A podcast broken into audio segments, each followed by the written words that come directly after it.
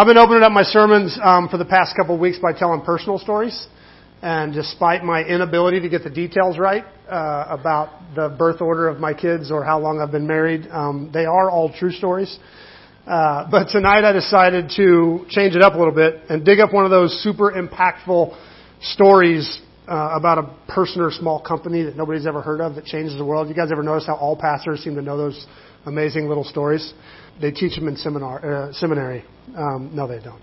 But you know, like the little lady who who made the phone call for Billy Graham to get uh, Hearst out there, and you know, if she hadn't made that call, the Billy Graham as we know him never would have happened. You know, those cool little stories. So I dug one of those up this week. You may ever heard of the company um, named Google. Uh, yeah, this is not one of those cool stories, but it is about Google. Uh, Google uh, is not only the crazy tech conglomerate that's grown from the humble search engine in the beginning, but they've kind of become one of the trend-setting employers in America. Uh, from spoiling their employees from day one, uh, they've kind of grown uh, to be one of the most well-known uh, employers um, in the way they do things. Uh, but they were not satisfied with their success. So in 2012, they decided to turn their kind of groundbreaking algorithms on themselves. They got all their best number crunchers together and they looked at how to build the best, most productive teams. They uh, studied 180 of their own teams. They charted skill sets and personality types. They grouped genders and educational backgrounds. They interviewed hundreds of employees. Uh, and they spent several years compiling their findings. And after analyzing 180 teams within the organization, Google found nothing. They found no magic that could that could uh, indicate what might make a great and productive team. The only common thread they could find in the studies was that the best teams had a high level of sensitivity between team members, especially in the area of listening to one another. When Google released their findings within the organization, Matt Sakaguchi, uh, a mid-level manager, decided to run a test. He took his team off campus for an outing, and while out, he shared about his recent cancer diagnosis, especially concerning his fears and anxieties about the diagnosis. After a short initial silence, other team members started to share what was going on in their life. They spent several hours with everybody basically sharing their fears and insecurities. And the craziest part of the whole story is immediately after this outing, Sakaguchi's team became one of the most productive uh, teams within Google. Their productivity more than doubled from what it had been before this outing. Google wound up concluding what hundreds of coaches and business leaders and parents have known for ages that the best teams have very little to do with talent and way more to do with how the team members care for one another.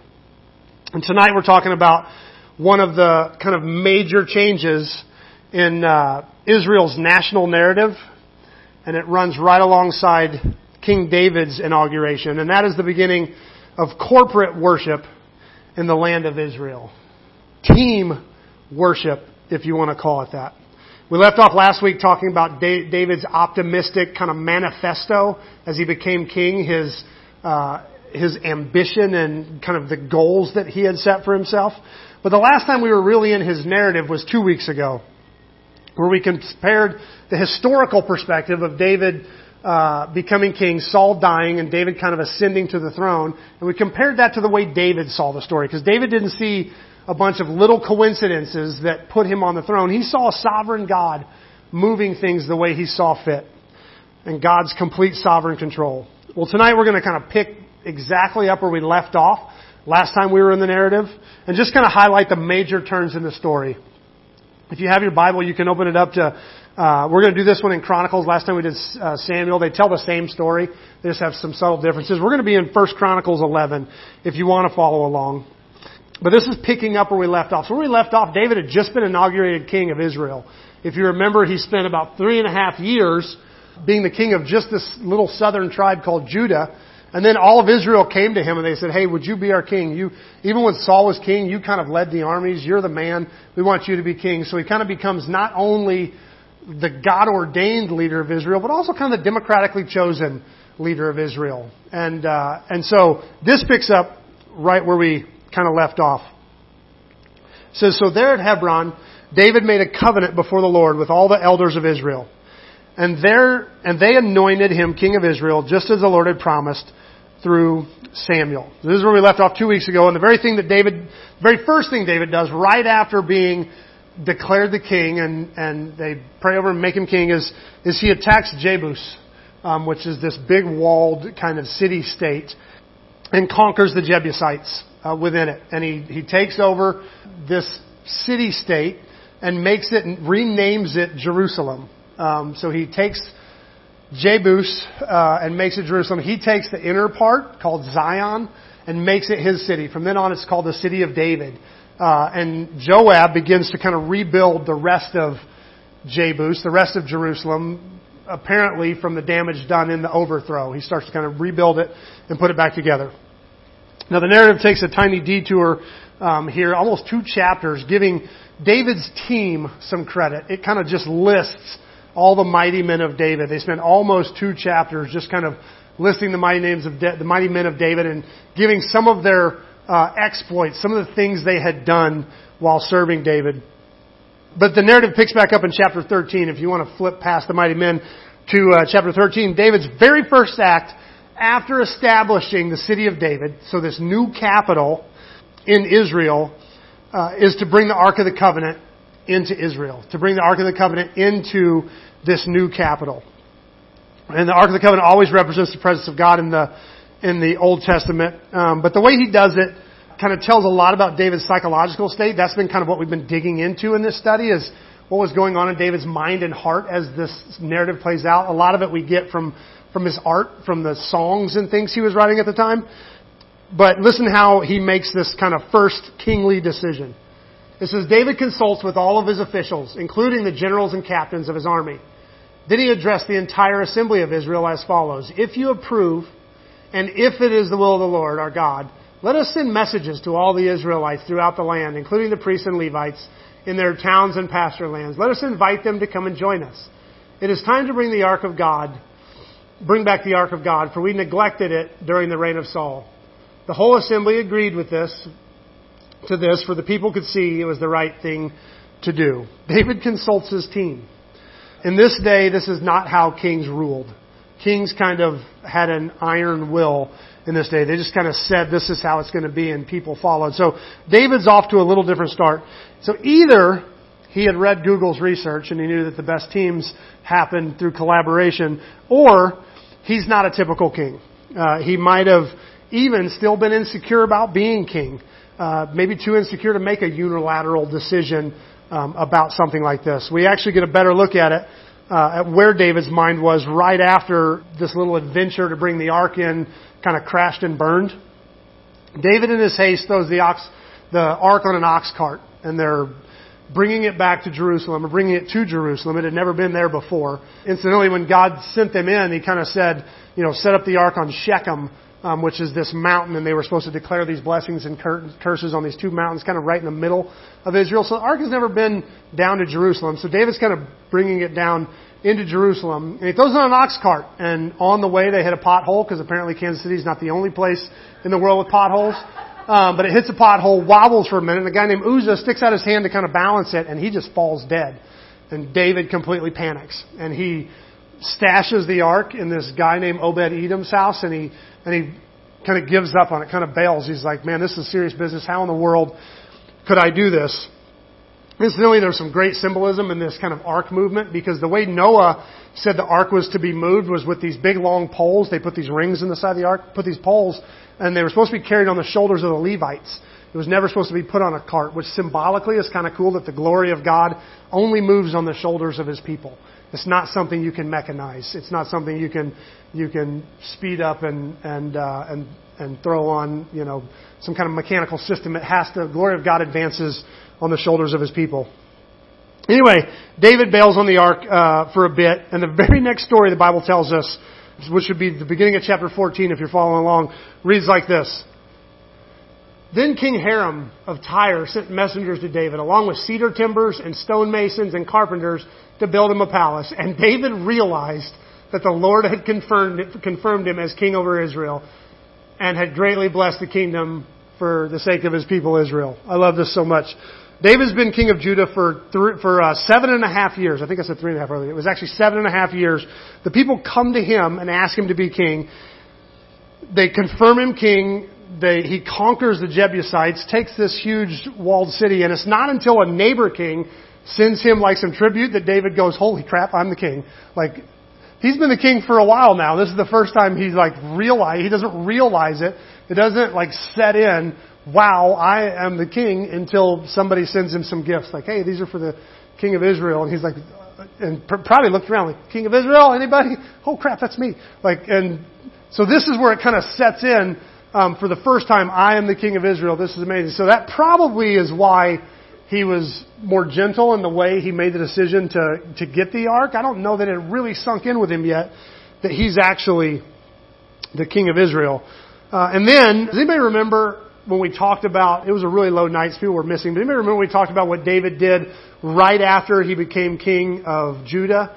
while his men were out fighting. So Joab is still out fighting. Um, some things are going on. He settles.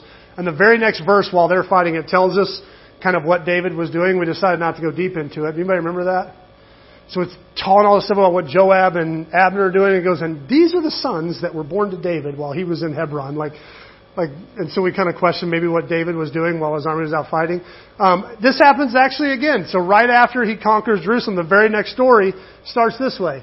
David married more wives in Jerusalem and had more sons and daughters. So it seems like every time David kind of advances in rank, uh, it makes him feel romantic. So David is now, he's in Jerusalem, uh, does the same thing he did when he uh, uh, became king of Judah in Hebron. He marries more wives and makes more babies. Um, anyway, so then there's a chunk where it tells that David crushed the Philistines, kind of pushed back all the Philistines, and, and it's not super impactful on the story, but it just shows that David is uh, has power. He's conquering, which is one of the reasons why when we read the lament psalms, we kind of talked about this when we read about them. Um, David, there's no record of David struggling with enemies in the Bible. Every every enemy he comes up against, he just crushes. The only people David really struggles with are the people he loved, like Saul, people that he fought for and, and died for and loved. And and we talked about how sometimes the people who can make us the craziest are the people we're closest to. Like the people who, when David writes these, these imprecatory psalms where he's just pouring out this horrible stuff to God, he's usually talking about people he really, really cared about. Any enemy, he never has any reason to pray about his enemies. I mean, usually it's just, God, should I crush them? And God says yes, and he crushes them. I mean, that's, that's all we ever read about David. And he does that to the Philistines here. Um, and then he makes a second attempt at the ark, right after kind of pushing back the Philistines. He decide, I think David had done some studying because he comes at it completely differently this time. He moves the ark the way Moses had recommended. Uh, he does it on the shoulders of Levites. They're making sacrifices all along the way, and he, he, he does it very differently than the first time. I think he had probably gone back and kind of read, what did I do wrong, done some research, but he decides to bring the ark back, and he does. And he gets so excited while he's bringing it back that he's dancing. He's kind of dancing uh, in a very robust manner and exposes himself. You know, they didn't have good underwear back then, I guess. And he gets a little rowdy and exposes himself. And his wife, Michal, sees it happen, and uh, and she's not very happy. Um, she uh, she kind of chews him out when he comes in for the way he was he was acting. And I love David's response. And we have to actually go back to the second Samuel version of the story to get it. But he says, "Yes, and I am willing to look even more foolish than this." even to be humiliated in my own eyes. That was kind of his response to Michal. And she's the only person in David's house who knew anything about royalty. She came from Saul's house, who was a king, and so she's the only one who kind of has royal expectations. And so she's kind of pointing out that was not very royal of you in this in this kind of new dynasty you have. You know, what kind of king you know, starts off his reign by flashing, you know, the, the townswomen. So she's not very happy that David's not acting very royal. Well, once David gets the ark into Jerusalem, into the, the tabernacle he had built, it said he had built a tabernacle for it. I assume he had followed Moses' kind of rules for the tabernacle.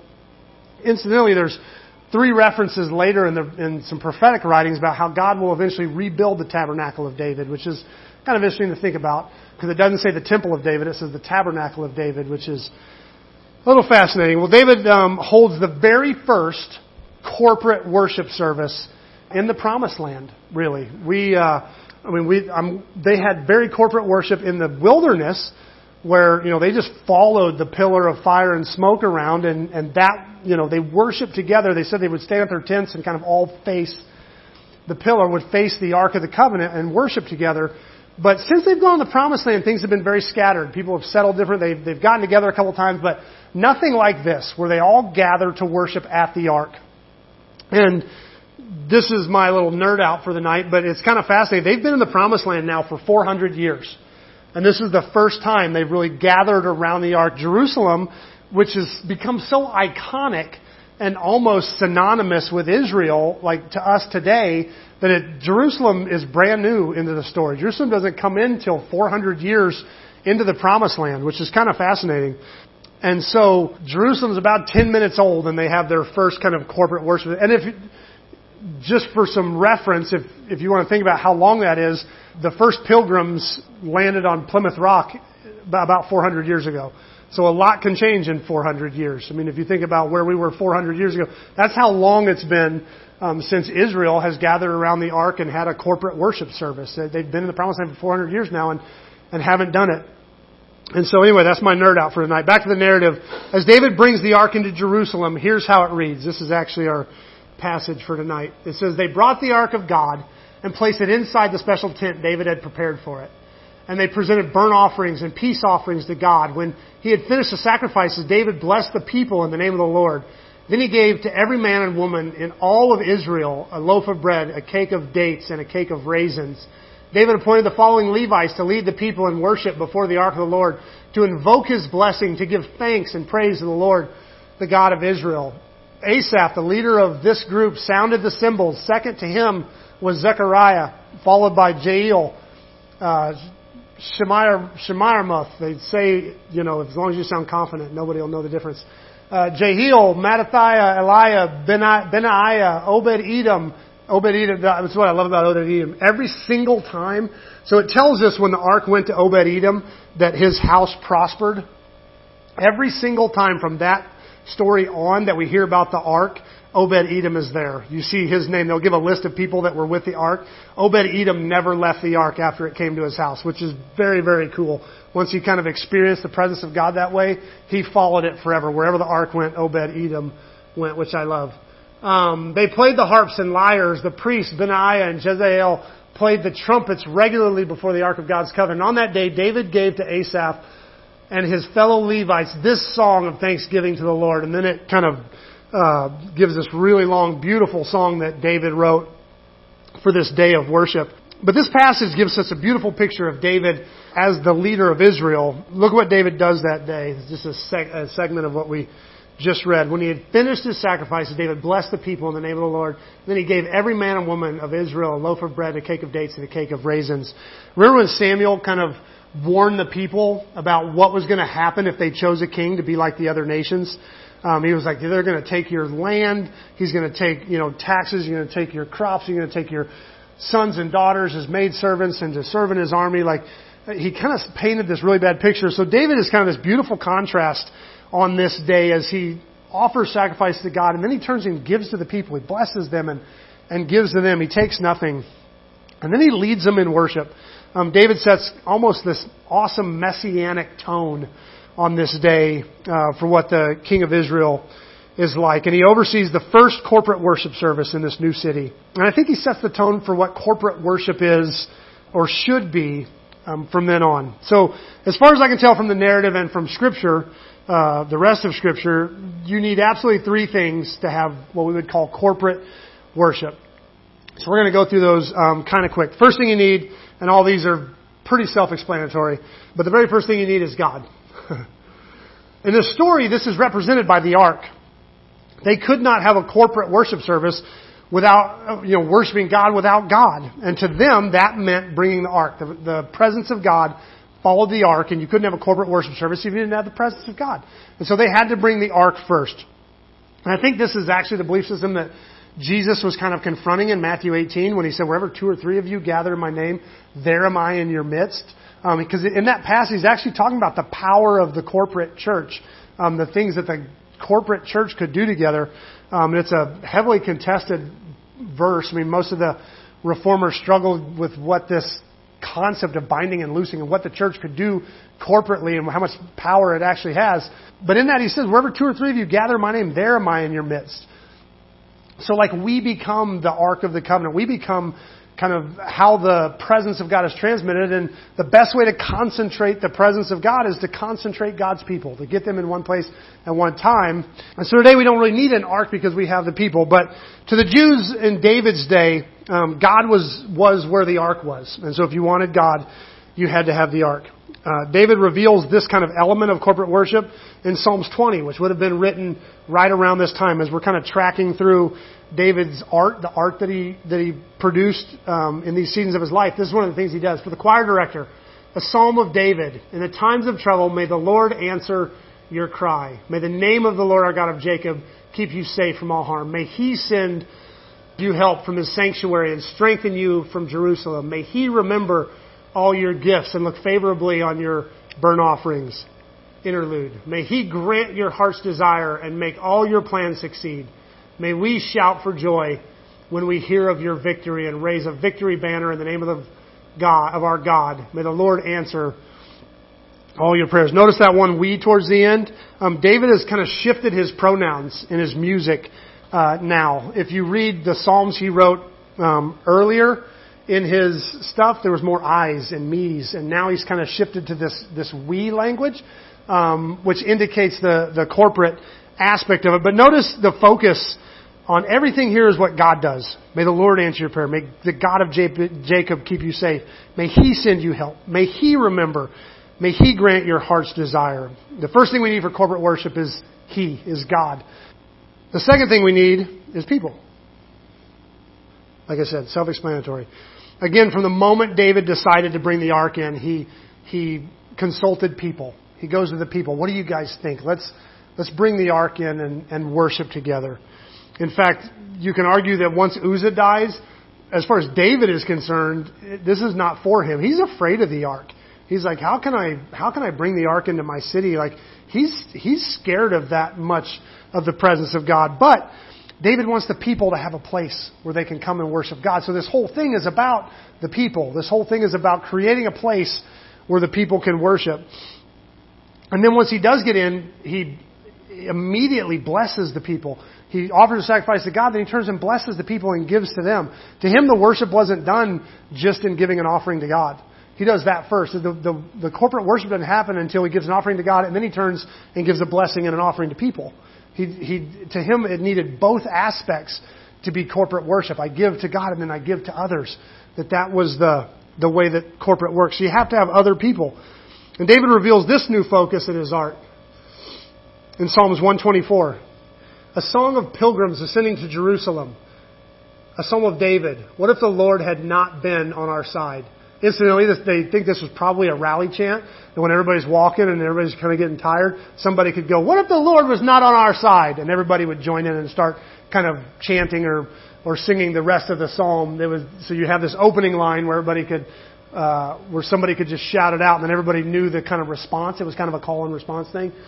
So what if the Lord had not been on our side? Let all Israel repeat. They think that that was probably like in parentheses, kind of like a guidance thing. They wouldn't actually say that line. It just told everybody, hey, here's how I want the music to work. When somebody says this, everybody repeats. Um, anyway, what if the Lord had not been uh, on our side when people attacked us? They would have swallowed us alive in their burning anger. The waters would have engulfed us. The torrent would have overwhelmed us. Yes, the raging waters and their fury would have overwhelmed our very lives. Praise the Lord. Who did not let, who did not let their teeth tear us apart? We escaped like a bird from the hunter's trap. The trap is broken and we are free. Our help is from the Lord who made heaven and earth. But notice how this one starts. In terms of David's art, uh, this psalm really shows how his music writing has changed because for the first time ever, he's got that let all Israel repeat. He's now writing music that he expects other people to sing. He's not just writing poetry and songs to God anymore. He's writing uh, music that's intended to be sung by groups of people. We see a total shift in the way he thinks in terms of music. And incidentally, for me, this is the difference between Christian music and worship music. I'm a big fan of worship music. I love music that's written um, to be sung by the church, and, and the way that that kind of shapes us as a people as we sing it together. I think that's a beautiful thing, and I think it's it's all throughout the history of the church that you can see the church being shaped by the music we sing together. It's kind of what creates um, who we are and how it changes us, and I think it's it's super important. Christian music, so the music that's written personally, like to be played on the radio, or I, I, I don't find nearly as compelling. Honestly, if I'm looking for lyrics that sound more like David's lyrics about the pain going on in life, or I find that in secular music almost more easily than I find it in Christian music. Christian music, we seem uh, to have kind of mixed up this uh, the aspects of of what um, the art is supposed to do. I know that freaks some people out, but uh, I'm not a big fan of, of Christian music, though I love worship music. I love music that's written, designed to be sung by groups of people all together. I think that's a, a beautiful thing.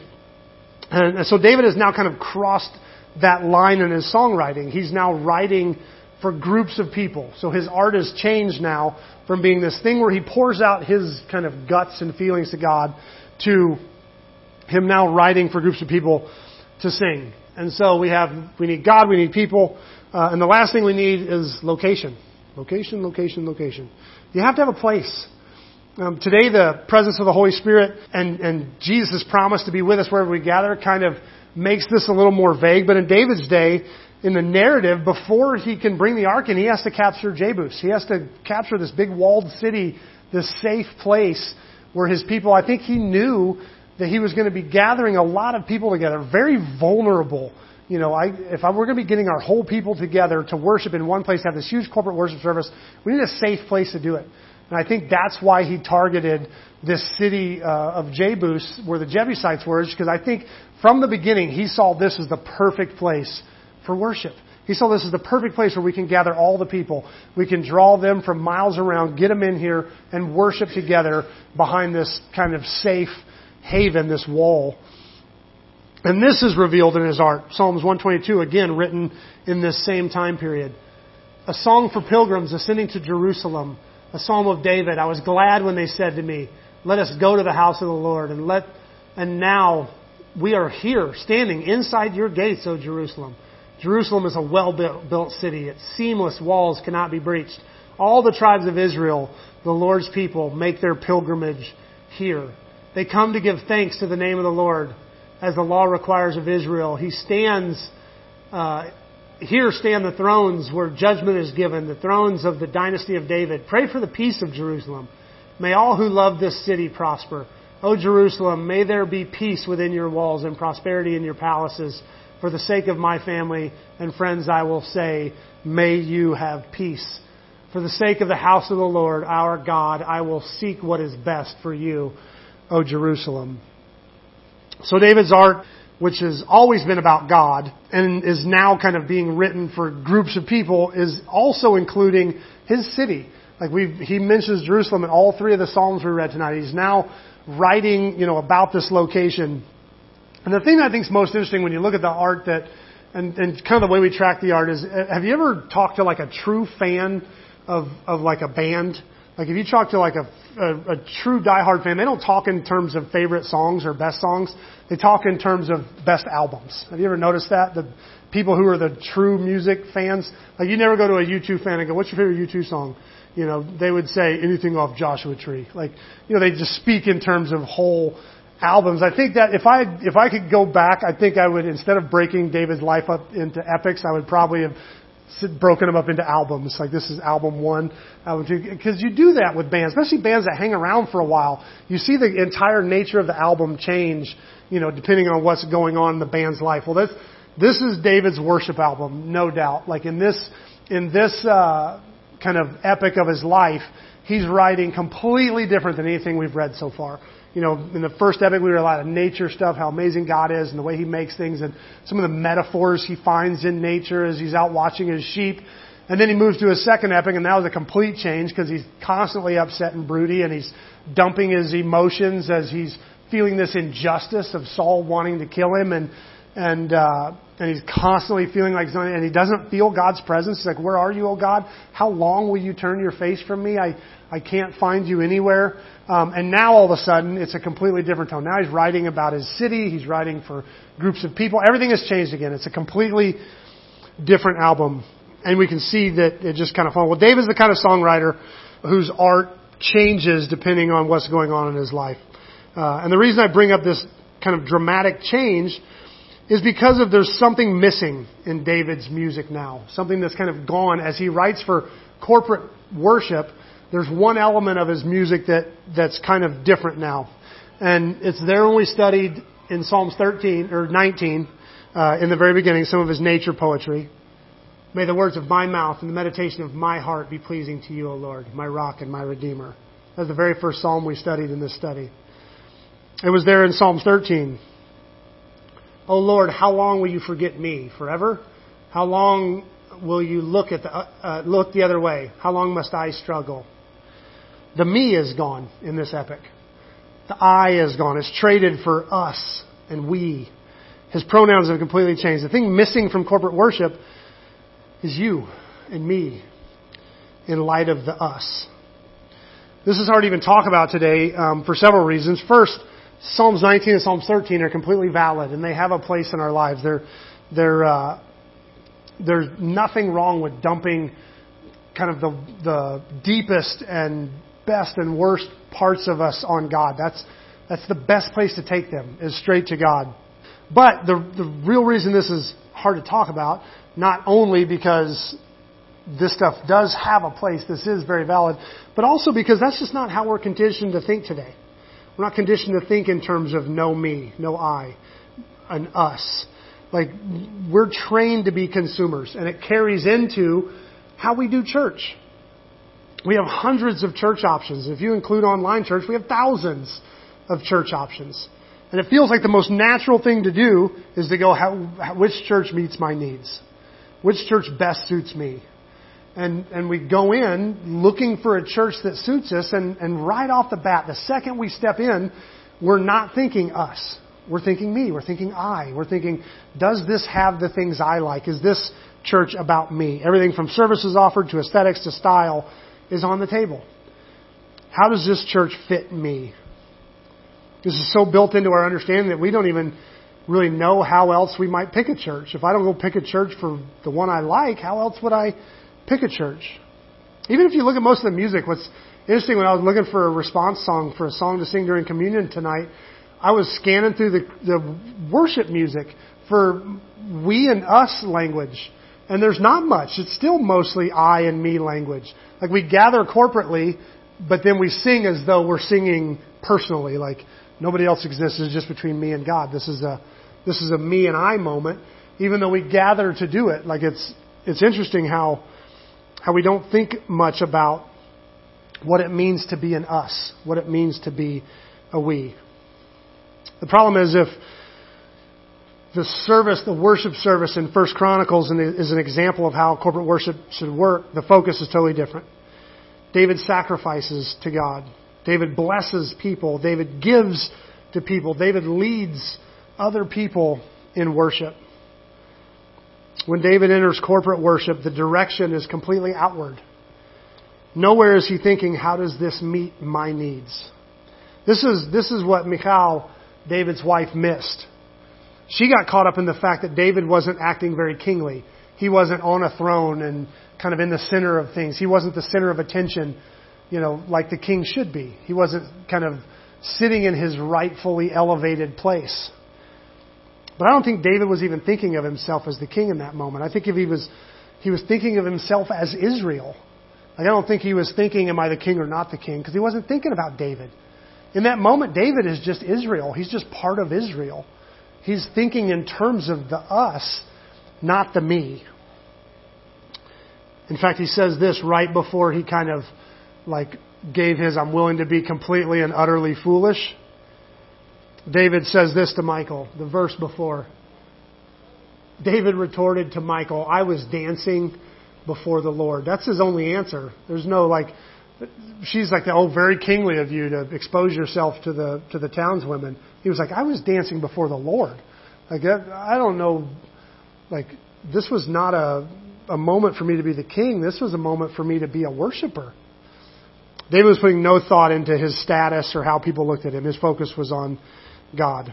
In fact, you could argue that in, in his eyes, he wasn't there in that moment. Only Israel was. The only way to, that corporate worship is about you and me is in the question, how do I serve? Where do I give? How do I contribute to the corporate worship? So how do we respond to this? There's a couple things I want to focus on as we respond to this passage tonight. First, from the last uh, psalm we read, Psalms 122, I like that last verse. For the sake of the house of the Lord our God, I will seek what is best for you, O Jerusalem. As we talk tonight about corporate worship and especially the location aspect of corporate worship, I can't help but think about how close we are to finishing our building um, and moving to a new location. And I realize today we don't put the same emphasis on the presence of God being locational, being geographical, as they did in David's day, but uh, I still can't help but hope that the presence of God is in our new building in a way that changes Wellsville. I hope that it, that maybe doing church there, maybe the way we gather there, maybe the way we love other people there will bring the presence of God in a different way. And I love Psalms 122, uh, 122 here for David's care for his city. This capital that's been the capital for about 10 minutes. Like, this isn't, David's not thinking of Jerusalem the way we think of Jerusalem in this almost iconic way. Like, he's, he's working it into his art and it's kind of becoming this thing. Now it's synonymous with the ark almost. It's just synonymous with the presence of God. We think of Jerusalem as, but at this time it was just the new capital. It was, there was probably still people calling it Jebus. You know how long it takes to change the name of something. Was, I'm sure half the people still called it Jebus. I doubt everybody was calling it Jerusalem yet when David writes Psalms 122. I have a feeling it, you know, it was just this new location and, and David is, is writing stuff like this, like, uh, when it was almost brand new. It wasn't the kind of talismanic Jerusalem that we've turned it into. It was, just David's city. And I think we could even hijack this, this verse without getting too far from the original meaning. And I think we could say, for the sake of the house of the Lord our God, I will seek what is best for you, O Wellsville. I think we can, I think we can go, and we should go in, like wanting our presence there to make a difference. Not going in going, hey, this is a great space for us. We can do our own thing. We can, you know, we don't have to set up and tear down. We can, you know, blah, blah all of those things are amazing, and I'm very, very excited for those things. But hopefully, we go in and, and because we worship there, we want to see what's best for the town. Because that's where the house of the Lord is for us. That's where we gather for corporate worship. Hopefully, we want to see Wellsville changed. And I mean, hopefully, we. David said, "Pray for the peace of Jerusalem." You know, we read that back now that you know, seeing what Jerusalem became prophetically and all the stuff that gets built into that to that name, but but I think David was just saying, pray for my city. Like, pray for the peace of my city. Like, what if we prayed? What if our response to this message was to just 10 seconds a day, God, I'd pray for Wellsville. Just make that, bless that town. Pour out your presence on that town. Not just to bless us, not just to go in and go, oh, we get this great location that really suits us, but what if us worshiping there brings the presence of God to that town and, and we can start to pray every day, once a day at least, just 10 seconds, God, Pray for the peace of Wellsville. Pray for, for the prosperity of Wellsville. What if our presence there changed the town? Second way I'd love to respond tonight is to maybe just take a minute as we go to as we go to the table and repent for the times that we've approached church as something that serves us. And we've all done it. I've done it a thousand times. Like, what, how does this meet my needs? How does this suit me? And maybe to bear the fruit of that repentance, we would say, who can I bless? Who can I give to? Who can I, you know, how can I come and contribute? What can I give? Who can I, who can I call today or text today and say you're amazing? Like, who can I just pour myself out to? I mean, David, you know, he offered sacrifices. He blessed people. He gave to people. He worshiped. What if we set that as our pattern and we said, I'm going to church not to get, you know, not to receive, but to, to hunt for somebody. My, my job is to go and find someone to bless, to make a sacrifice to God, to worship, but yeah, to look for somebody I can bless and give to. And I'm not suggesting we become a doormat. I mean, there's one of the reasons we don't live at church is we don't live in the midst of corporate worship is because, yeah, we we need to tend our own needs too. We need to you know, we need to take our needs to God and absolutely pour those out before God. And but it's it's it's ironic. I think if a hundred percent of us were completely bent on meeting other people's needs, so we all came like hunting for someone's needs to meet, somebody would have to be the recipient of all those blessings. Like I think we would all wind up getting our needs met. And what generally happens is we all come looking to have our needs met. And when you get a group of people all trying to receive and nobody's trying to give, then none of us get our needs met. The best way to get our needs met is to just go about meeting needs. When that becomes kind of the the process, the way our church thinks is who can I bless? Who can I give to? Who can I take care of today? I'll give you a small example. I'm I'm a, a, a very rambunctious worshiper if left to myself. I worshiping with my whole body comes pretty naturally to me. If I'm in a rowdy atmosphere, my hands are constantly in the air. I'm on my knees. Sometimes I'm flat on my face. Like I, I worship with my whole body. And some people are like, well, that's how you worship. How come you don't worship that way? And, and my answer is because this is corporate. Like if I'm over here throwing a fit in the back and everybody's wondering what's going on with Chris, then we're, I'm not thinking of you. I'm not, you know, just, that's just me going, hey, this is how I worship. You deal with it. Like, and, and a lot of us have that attitude. A lot of us have that, you know, worship's a personal thing. I, you know, I can worship however I want. But, but that's not why we gather. We gather to worship together. We gather to worship corporately.